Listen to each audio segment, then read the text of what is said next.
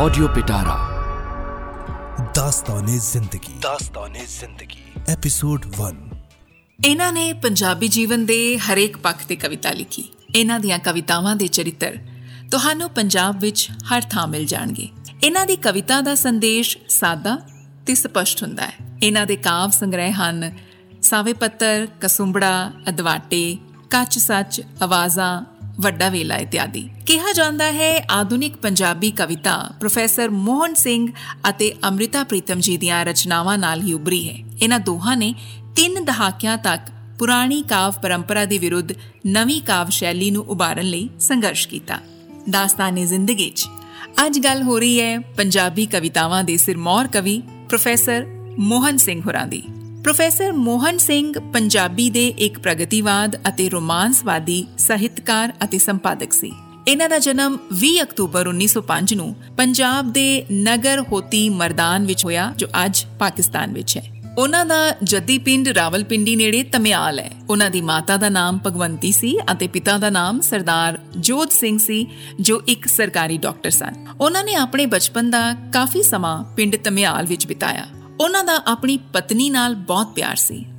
ਪਤਨੀ ਦੀ ਬੇਵਕਤੀ ਮੌਤ ਤੋਂ ਬਾਅਦ ਉਹਨਾਂ ਦੀ ਭਾਵੁਕਤਾ ਦੀ ਨੁਹਾਰ ਹੋਰ ਵੀ ਤਿੱਖੀ ਹੋ ਗਈ ਅਤੇ ਉਹਨਾਂ ਦਾ ਜ਼ਿਆਦਾਤਰ ਸਮਾਂ ਸਾਹਿਤਿਕ ਕੀਰਤਾਂ ਵਿੱਚ ਬੀਤਣ ਲੱਗਾ।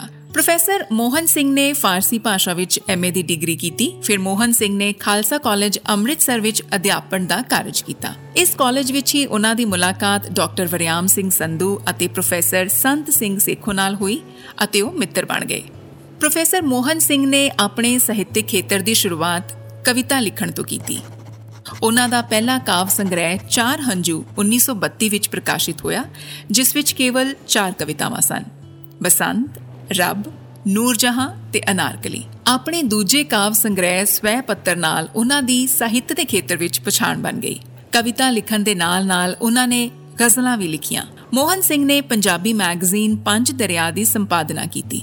ਪੰਜਾਬੀ ਸਾਹਿਤਿਕ ਪੱਤਰਕਾਰੀ ਵਿੱਚ ਅਗਸਤ 1947 ਦੇ ਅੰਕ ਨਾਲ ਪੰਜ ਦਰਿਆ ਦਾ ਪ੍ਰਵੇਸ਼ ਹੁੰਦਾ ਹੈ। ਇਹ ਪੱਤਰ 1947 ਤੱਕ ਲਾਹੌਰ ਤੋਂ ਪ੍ਰਕਾਸ਼ਿਤ ਹੁੰਦਾ ਰਿਹਾ। ਦੇਸ਼ ਵੰਡ ਦਾ ਸ਼ਿਕਾਰ ਹੋ ਕੇ ਇਹ ਪੱਤਰ ਕੁਝ ਸਮਾਂ ਬੰਦ ਰਿਹਾ ਤੇ ਮੁੜ ਜਨਵਰੀ 1949 ਵਿੱਚ ਕਚਹਿਰੀ ਰੋਡ ਅੰਮ੍ਰਿਤਸਰ ਤੋਂ ਸ਼ੁਰੂ ਹੋਇਆ ਅਤੇ ਕੁਝ ਸਮਾਂ ਇਹ ਲੁਧਿਆਣਾ ਅਤੇ ਜਲੰਧਰ ਤੋਂ ਵੀ ਛਪਦਾ ਰਿਹਾ।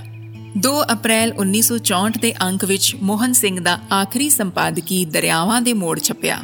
ਪ੍ਰੋਫੈਸਰ ਮੋਹਨ ਸਿੰਘ ਹੋਰਾਂ ਦੀਆਂ ਕਵਿਤਾਵਾਂ ਵਿੱਚ ਵੇਲਿਆਂ ਦਾ ਬਹੁਤ ਖੂਬਸੂਰਤ ਜ਼ਿਕਰ ਹੈ।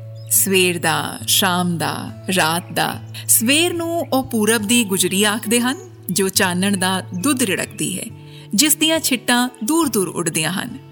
ਰਾਤ ਉਹਨਾਂ ਲਈ ਮੋਤੀਆਂ ਜੜੀ ਅਟਾਰੀ ਹੈ, ਸ਼ਾਮ ਦਾ ਜ਼ਿਕਰ ਖਾਸ ਕਰਕੇ ਉਹਨਾਂ ਦੀਆਂ ਕਵਿਤਾਵਾਂ ਵਿੱਚ ਬਹੁਤ ਦਿਲ ਟੁੰਬਵਾ ਹੈ।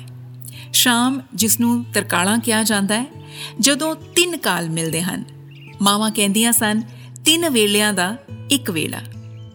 ਪ੍ਰੋਫੈਸਰ ਮੋਹਨ ਸਿੰਘ ਮਨ ਦੀਆਂ ਇਨ੍ਹਾਂ ਸਥਿਤੀਆਂ ਦਾ ਕਵੀ ਹੈ, ਜਿੱਥੇ ਦਿਨ ਦਾ ਤਰਕ ਹੈ, ਰਾਤ ਦਾ ਰਹੱਸ ਹੈ ਅਤੇ ਸ਼ਾਮ ਦੀ ਉਦਾਸੀ ਹੈ। ਗੁਰੂ ਨਾਨਕ ਜੀ ਬਾਰੇ ਲਿਖੇ ਆਪਣੇ ਮਹਾਕਾਵ ਦਾ ਆਰੰਭ ਵੀ ਉਹ ਤਲਵੰਡੀ ਦੀ ਸ਼ਾਮ ਤੋਂ ਕਰਦੇ ਹਨ।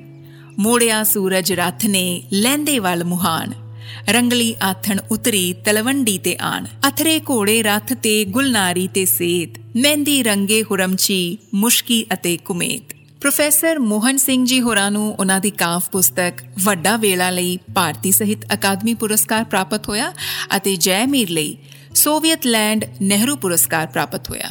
ਪ੍ਰੋਫੈਸਰ ਮੋਹਨ ਸਿੰਘ ਹੋਰਾਂ ਨੇ ਆਪਣੀ ਕਵਿਤਾਵਾਂ ਦੀ ਸ਼ੁਰੂਆਤ ਰੋਮਾਂਸਵਾਦ ਤੋਂ ਕੀਤੀ। ਇਸ ਉਪਰੰਤ ਉਹਨਾਂ ਦੀਆਂ ਕਵਿਤਾਵਾਂ ਆਦਰਸ਼ਵਾਦ, ਪ੍ਰਗਤੀਵਾਦ ਅਤੇ ਮਨੋਵਿਗਿਆਨਿਕ ਯਥਾਰਥ ਰਾਹੀਂ ਹੁੰਦੇ ਹੋਏ ਅਸਤਿਤਵਵਾਦ ਤੱਕ ਜਾ ਪਹੁੰਚੀ।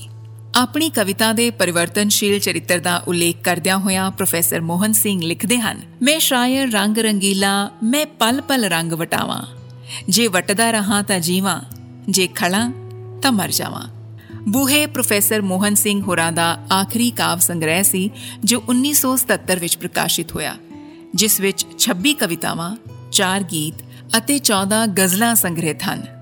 ਬੂਹੇ ਵਿੱਚ ਮੋਹਨ ਸਿੰਘ ਹੋਰਾਂ ਨੇ ਅਣਖ ਦੇ ਜਜ਼ਬੇ ਨੂੰ ਬਿਆਨ ਕੀਤਾ ਹੈ। 3 ਮਈ 1978 ਨੂੰ 78 ਸਾਲ ਦੀ ਉਮਰ ਵਿੱਚ ਪ੍ਰੋਫੈਸਰ ਮੋਹਨ ਸਿੰਘ ਹੋਰਾਂ ਦਾ ਦੇਹਾਂਤ ਹੋ ਗਿਆ। ਬਿਗਲਾਂ ਦੀ ਧੁਨ ਵਿੱਚ ਉਹਨਾਂ ਦਾ ਸੰਸਕਾਰ ਹੋਇਆ। ਆਪਣੀ ਕਵਿਤਾ ਕੋਲ ਆਪਣੇ ਸਾਰੇ ਭੇਤ ਅਮਾਨਤ ਰੱਖ ਕੇ ਇੱਕ ਭਰੀ ਮਹਿਫਿਲ ਦੀ ਸਵੇਰ ਨੂੰ ਉਹ ਹੈ ਤੋਂ ਸੀ ਹੋ ਗਏ। ਪਰ ਅੱਜ ਵੀ ਹਰ ਪੰਜਾਬੀ ਨੂੰ ਉਹਨਾਂ ਦੀਆਂ ਰਚਨਾਵਾਂ ਰਾਹੀਂ ਆਪਣੀਆਂ ਭਾਵਨਾਵਾਂ ਨੂੰ ਜ਼ਾਹਿਰ ਕਰਨ ਲਈ ਬੇਸ਼ਕੀਮਤੀ ਅਲਫਾਜ਼ ਮਿਲ ਜਾਂਦੇ ਨੇ। ਦਾਸਤਾਨੇ ਜ਼ਿੰਦਗੀ ਦੀ ਅਗਲੀ ਕੜੀ ਵਿੱਚ ਪੰਜਾਬੀ ਸਾਹਿਤ ਦੇ ਇੱਕ ਹੋਰ ਕਵੀ ਬਾਰੇ ਗੱਲ ਹੋਏਗੀ। ਆਡੀਓ ਪਿਟਾਰਾ